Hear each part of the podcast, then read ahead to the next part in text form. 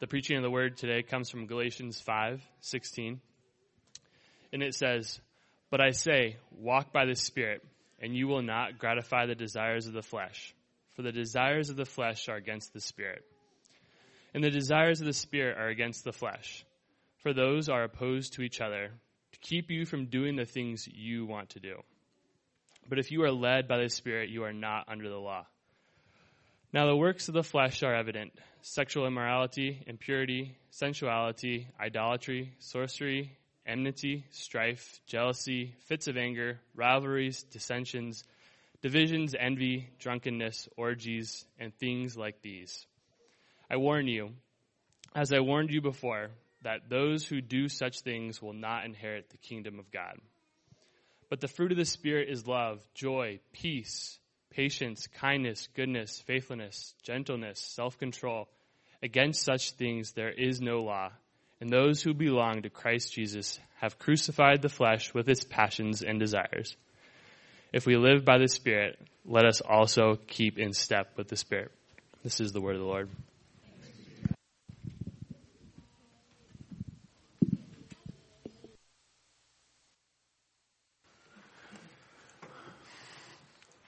We'll begin with some prayer. Heavenly Father, your word is, is good. It's pure. It's righteous. And it is pleasant, God. And we ask that as we come under your word that you would transform us into your image, God. That is what we long for. That's what we want. That's what we desire. God, please work that out now during this time when we come to worship you and feast upon your word, God, we know that you will satisfy us right now as you will satisfy us throughout all of eternity. So God, we ask that you would do that. And we pray this in absolute faith, knowing that you will accomplish your will. Amen. Amen. I can stand before you today and say with absolute certainty that I am the younger brother of my older brother. Perhaps you've been there. Uh, for me, it was my older brother John, who's only about two, two and a half years older than me, but a multitude of years ahead of me, it seemed like, in, uh, well, just being liked, for one thing, uh, being stronger, bigger, faster, smarter than me, and everything is, that you can imagine. So you grow up and you're in uh, sixth grade in Phys Ed class or eighth grade Phys Ed class, and you're doing your best to eke out just one measly pull up to shred to to save whatever shreds of self dignity that you might have in middle school, which is hard to come by. And as you're trying to eke this out, you know, the Phys Ed teacher, he comes by and needles you a little bit, and he says, well, why don't you just do him like John did? He's got the school record, you know? And you go, yes, yes, I know, I know. Same thing with the football coaches, same thing with other teachers, you know, well, why don't you just do it like him? Why don't you just do it like John? Even, even, uh, even when soccer, you know, the coach would quickly realize for every measure of dominance that one son of the family had, the younger brother had an equal measure of absolute ineptitude. And so from a young age, from a very young age, you begin to learn and you're reminded that you can't do it, but that you should be looking to Him who can. And such an upbringing, apart from Christ, would, would fill the coffers of many uh, psychologists and counselors, but what a wonderful upbringing. What a glorious way. It's the greatest gift God can give you. Is to realize that you can't do it but you should be looking to Him who can do it and Him who has done it. So as we finish up our brief journey this morning, going through um, walking in the Spirit, the fruit of the Spirit, we're going to be looking not to ourselves, but rather to Christ. So what we're going to be driving home here is this, obviously just walk in the Spirit. It's been the main idea for now three weeks in a row. Hopefully you've been able to, to sink it in a little bit. Walk in the Spirit. So what are we going to be looking at? One, we're going to be following Christ as we walk in the Spirit. And then finally, briefly, we're going to be looking at how we do that with others. So walk in the Spirit, following Christ, and then very briefly, if we have time, doing it with others. As you know, this is uh, our last week again as we look through the fruit of the Spirit, and we've actually not spent a lot of time going through the whole list on what the fruit of the Spirit actually are. And that's not through a, a misappropriation of time or anything like that, but rather it's, it's been done quite intentionally as we laid out these sermons. As you remember two weeks ago, the first sermon that we had on this, we talked about how years of, of Christian living can be thrown out in, in 20 minutes. A marriage can be thrown out. Lifelong friendships can be thrown out the window in 20 minutes. And it's because of that that these matters of holiness are being held before us and they are, they're not to be cast aside, but they're mighty and they're weighty and they're to be wrestled with as we have our Christian lives. And so then we look at, okay, so walking in the Spirit, okay, well that sounds nice, but it also sounds abstract, so what does that really mean? Well, okay, so to walk in the Spirit is to yield our lives entirely to Him and relinquish all control of our lives and lay it at His feet. Every decision. Walking, walking in step with the Spirit. Walking in step with the Spirit. Not stumbling along, you know, you walk with someone, just the slightest little misstep, you go stumbling along. So that's not what you want. It's not as, oh, I did great. I, I made it to Mike's Bible study. I'm good. I'm good for the week. No, no. Constantly, every, every step is with the Spirit, walking in the Spirit. And this gentle leading of the Holy Spirit, ever so gentle leading of the Holy Spirit is critical to the Christian life. So that being said, we talked about how we are walking in the Spirit, and so then we shouldn't feel guilty when we're constantly wrestling with sin because we're still here in the flesh, are we not? That's what Jesus Christ himself, he was even tempted, though he did not sin. And we haven't been fully redeemed out of our flesh. We have this redemption waiting for us when we go see Christ face to face. So then last week we talked a little bit about our approach to this flat, to the fruit here. And we see that it's the fruit of the Spirit, it's singular, but it's this natural reflection of a transformed life. And so how oftentimes we will seek to adorn ourselves with the graces of God, even though we ourselves have not been transformed one bit. Much of our Christian teaching and preaching will command, will, will heap on these commands and this guilt onto the Christian life, and it's inevitable then that people who are, are spiritually dead aren't seeking after Christ to transform their hearts, but rather they're just trying to do the next good thing and the next good thing and the next good thing, rather than seeking Christ to transform them. So as we come to our text here, let's just read these last couple verses that we're going to be focusing in on here. But the fruit of the Spirit is love, joy, peace, patience, kindness, goodness, faithfulness, gentleness, and self-control. Against such things, there is no law. And those who belong to Christ Jesus have crucified the flesh with its passions and desires. If we live by the Spirit, let us also keep in step with the Spirit. Now we've, we've been finally, at the end of the last sermon, we turned our focus to the to the fruit of the Spirit, and we're going to be going through them. And we talked about how we're going to have a seven point sermon this week. I was talking about it with Rachel, the, the prophet of our house, and she said, don't do it. You know, they'll, they'll be crying out with like Cain, you know, thy judgment is too great, you know. You'll, you'll lose him after number two, so don't even try to get through seven here. So naturally, heeding her supper, I heeded her advice and we switched it up. And we're going to so we're going to look at Christ and what we're going to be doing actually is turning to Luke chapter 9 if you, or Luke chapter 8 if you want to turn there. Luke chapter 8 and verse 40.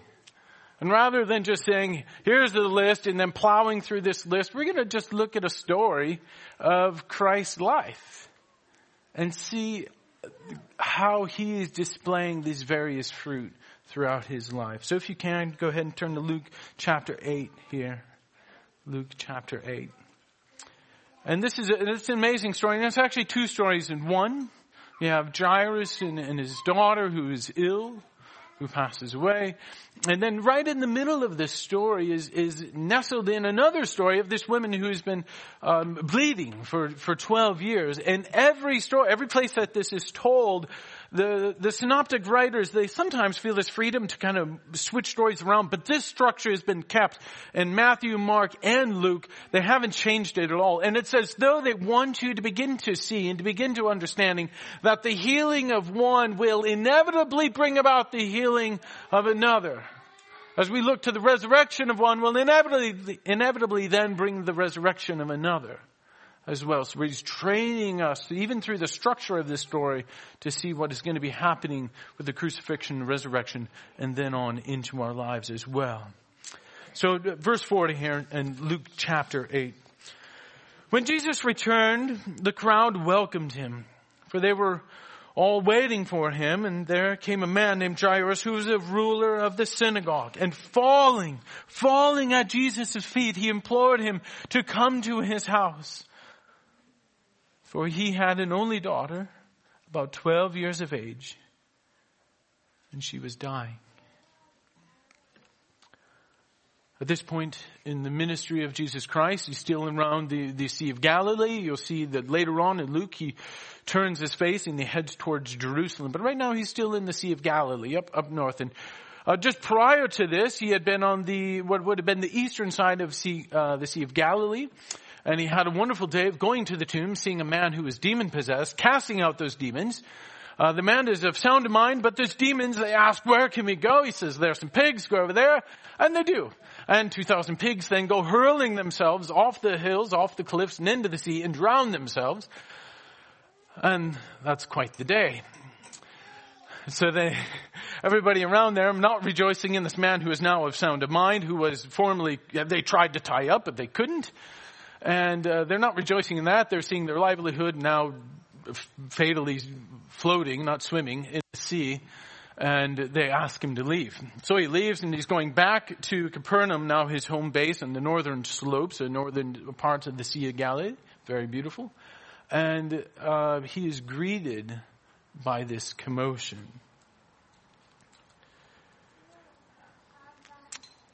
And Jairus here is, I hope you caught it, he's a ruler of the synagogue. And he has one daughter, 12. And this daughter here is now on the shores of the Jordan, proverbially, and about to cross over into the eternal promised land.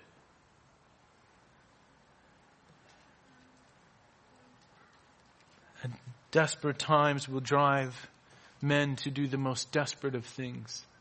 And you see this here even with Jairus. Remember, he's, he's a, a ruler in the synagogue. So he's part of the people that have been posing Christ his whole ministry. When he, when, let's, say, let's just look at the, the account of G, uh, Jesus calling Matthew the tax collector. He calls him there. That's happening in Capernaum as well. People like Jairus are there, and rather than rejoicing that Jesus Christ is pulling this tax collector into redemption and they're feasting with, with, with other sinners and with prostitutes and lavishing on them the grace of God that they might repent. Rather than rejoicing in that, they go, oh, he, he dines with tax collectors and with sinners. What a horrible, wretched man. That's Jairus. He's among that crowd who's calling out amongst the scoffers and the scorners of Christ in his ministry. Just in, in verses, a little bit prior to this, he, has healed someone who's paralytic and he says, take courage, son, you, to the paralytic. Your sins are forgiven, Christ says. And their response is, this man blasphemes. They, they don't care that a man was just forgiven of his sins, that he was paralytic, and that now we can walk. They don't care about that. They just want to find some technicality to write him off because he's cutting in on their ministry. Heaven forbid. So Jairus is amongst that crowd that has been opposing Christ this whole time throughout his ministry. And here you see the kindness and the goodness of Christ. And it seems as though these two flow together quite a bit. So the, the kindness is this inward disposition and the goodness is the outworking of this kindness towards others. It's a perfect example here of, someone who is among the scoffers and the, and the mockers of Christ. At every turn he has opposed Christ throughout his whole ministry. Not when it grows big, but even in the fledgling moments of his Christ ministry, here is Jairus probably opposing him. But they know of the kindness of Christ and they know of the goodness of Christ towards others. And that if he comes, it will also be shared with him. And thankfully, the grace of God doesn't reject men like Jairus when they come to him in absolute desperation. And thankfully we say that, thankfully because that is us. That is our state. When we come to Christ, an absolute desperate situation, when everything else is failing, we come to Him and He will not reject us in His kindness, in His goodness. He will never push us away. As Jairus had been doing to Him this whole time. Go back to the text here. As Jesus went, the people were pressing, uh, were pressing around him. For there was a woman who had a discharge of blood for 12 years, and though she had spent all of her living on physicians, she could not be healed by anyone. And oftentimes, without knowing it, we lose the, the, the, tension of the situation that, that's going on here. The pressure's on, him, the crowd's around him, and Jesus is on his way, and all he wants to do is go to Jairus' daughter and this story has this whole new layer now added in on top of it. And this woman, by the fact of, by the fact that she's a woman, and probably not married because you hear nothing of her husband, which you probably would have in the first century. And she has this medical condition that precludes her from all social gatherings.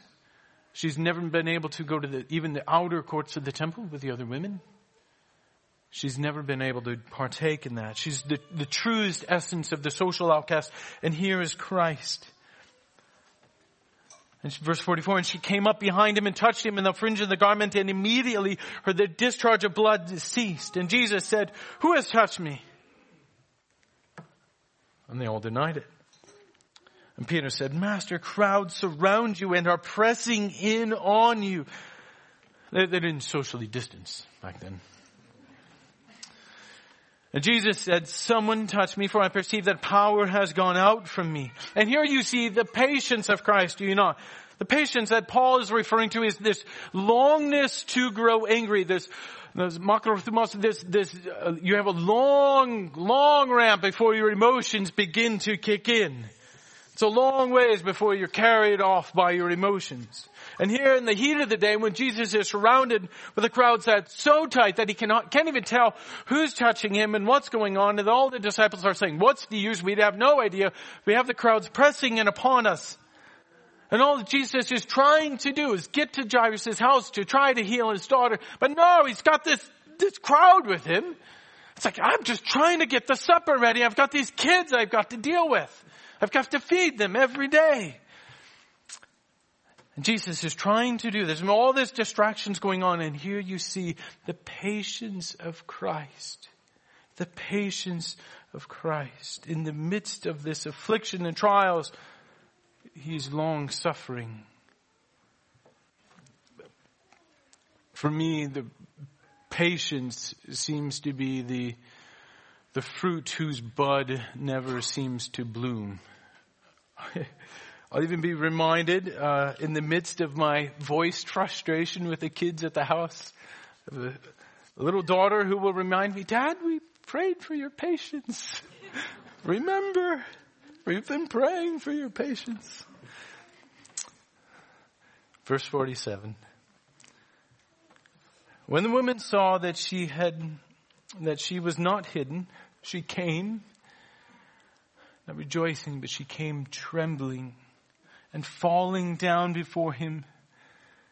As, though it's, it's, the picture is almost like someone who comes into the court of a king. And they know, oh, I'm not supposed to be here. What's going to happen?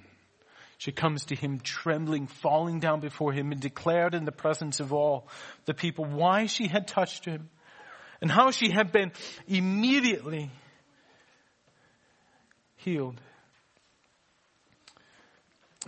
And, and so what's he going to do? You see this tension of going on building up in the story. Well, what's he going to do? He's just been touched by a lady who's unclean. Thus, the implication means that now he is unclean. Right?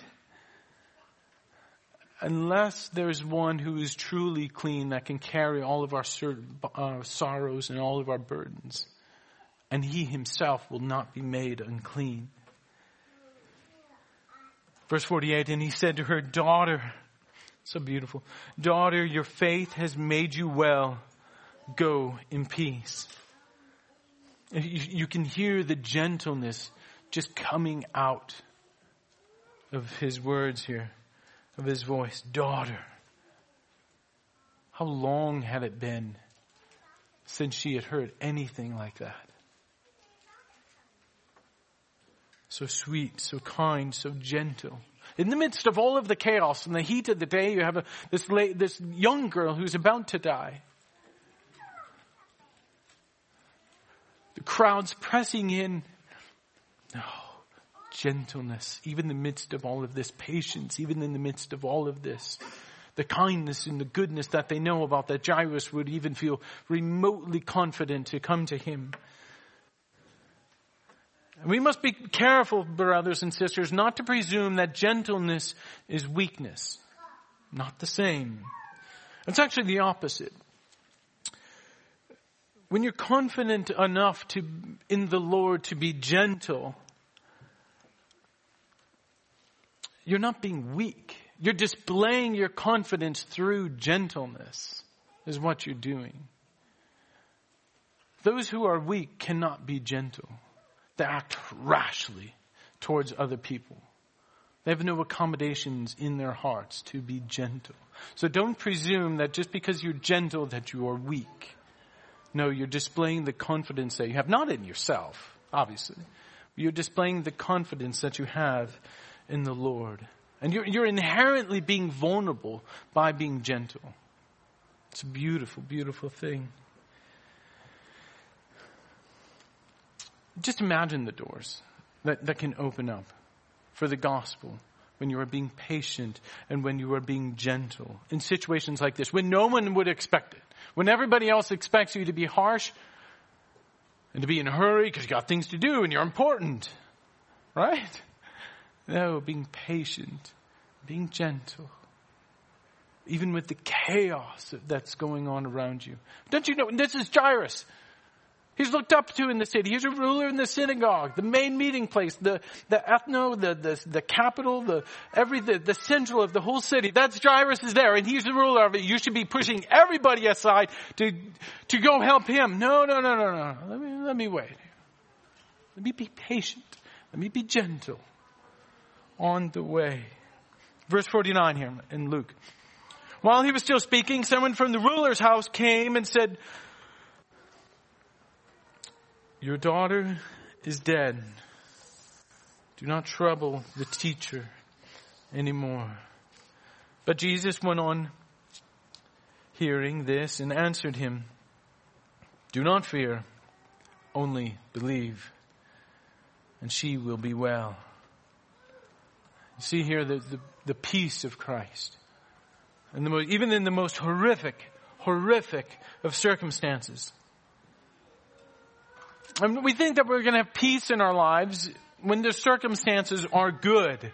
The kids are in bed and you're paying bills and you actually have money enough to pay all of your bills. So you're, now you have peace in your life. And actually you're right to think that your peace is tied in with your circumstances. That much we get correct. But we're a little too short-sighted. Our peace is tied up with our eternal circumstances. That we are the eternal sons and daughters of God. That whatever happens in this world cannot be shaken. That that cannot be shaken. We will not be torn and pulled away from our eternal home that is in Christ. So thus we have peace. That's built upon what Christ has done internally for us and for you. So whatever happens, we can have peace. Verse 51. And when the, he came to the house, he allowed no one to enter with him except Peter, John's and Peter, John, and James, and the father and the mother of the child. And all were weeping and mourning for her. In, in the, these Eastern funerals, you there's no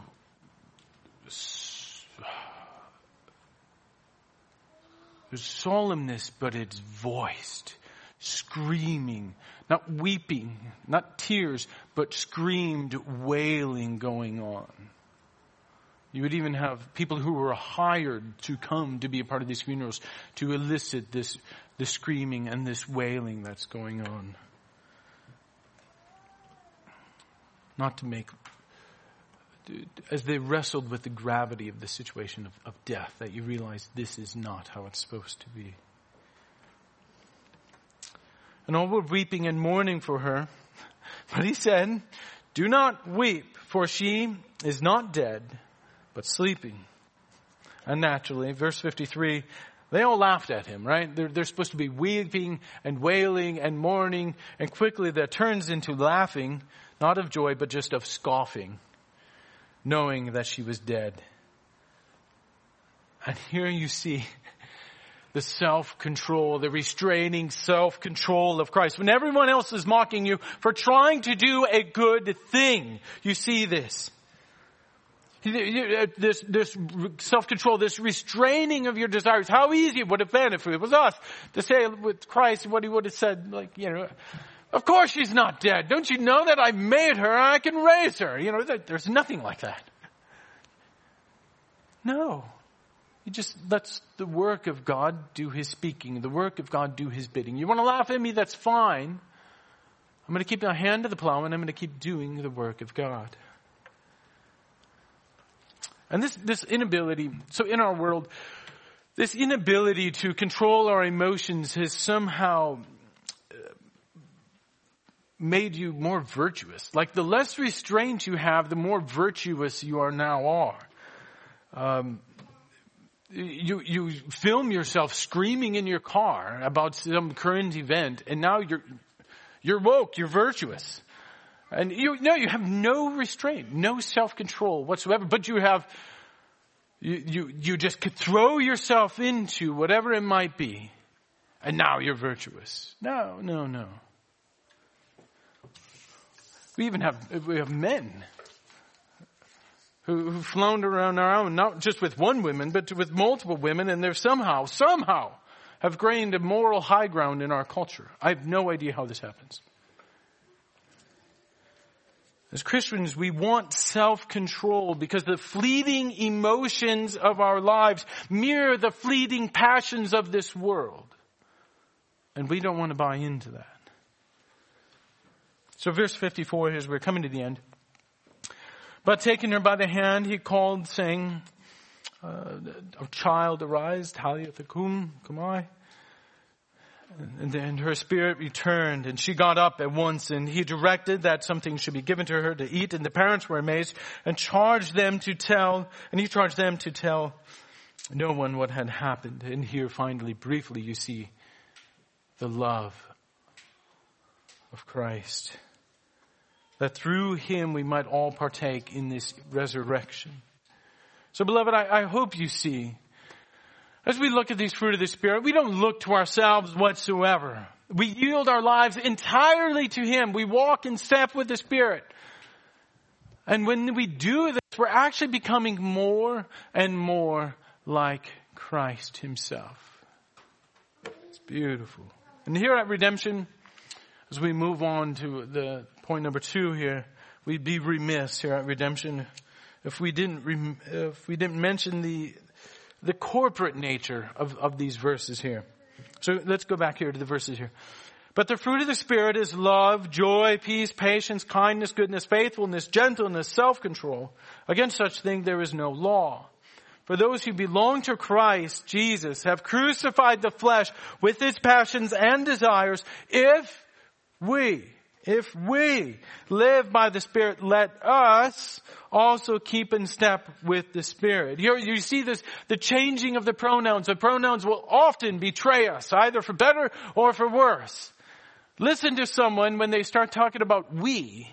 Who are they talking about we with? Who are they associating themselves with? And when they got beginning to say they, you know, when you're having this discussion about in-laws, it's, you know, and it becomes heated, it's like, oh, they, you know, you're, there, there's this separation, you know, but everything's we going well, and then it's a, a we type of conversation is going on. So look at the pronouns that Paul is using here.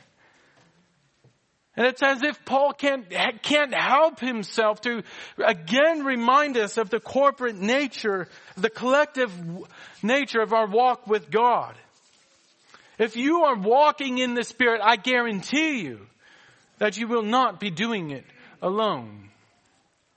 Isolation does not lead, or obedience to the Spirit does not lead to isolation.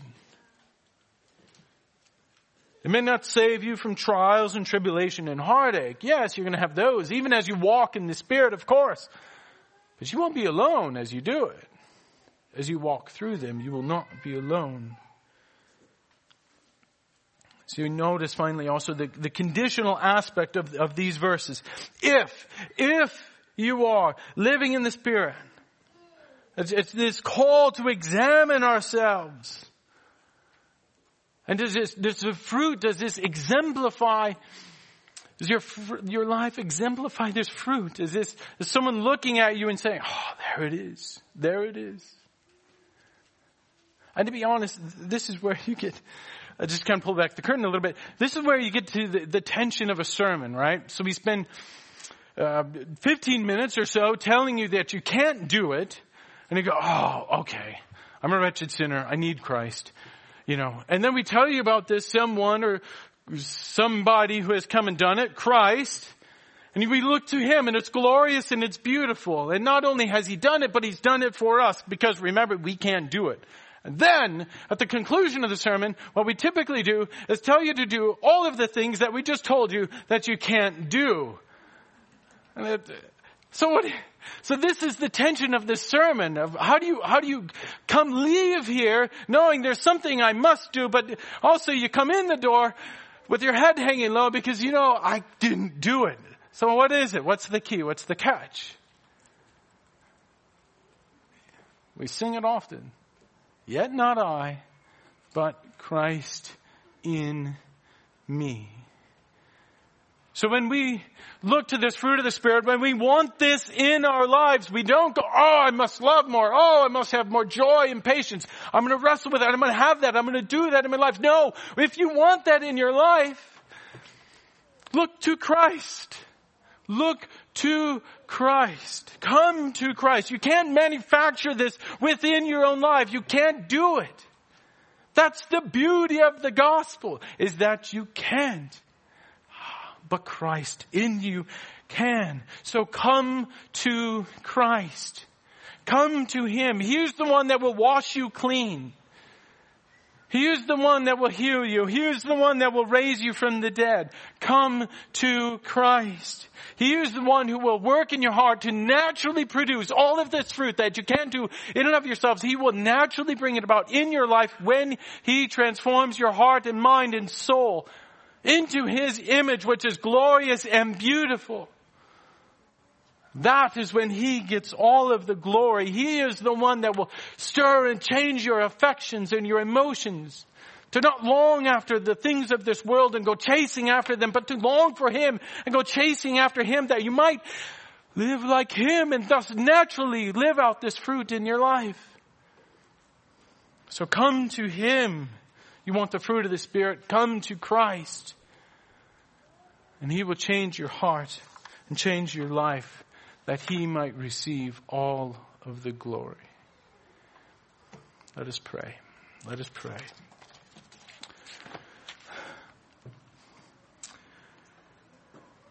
Heavenly Father, we thank you for the hope that we see in, um, in Luke that we just read. But God, we, we know that Eventually, Jairus' daughter, she died again.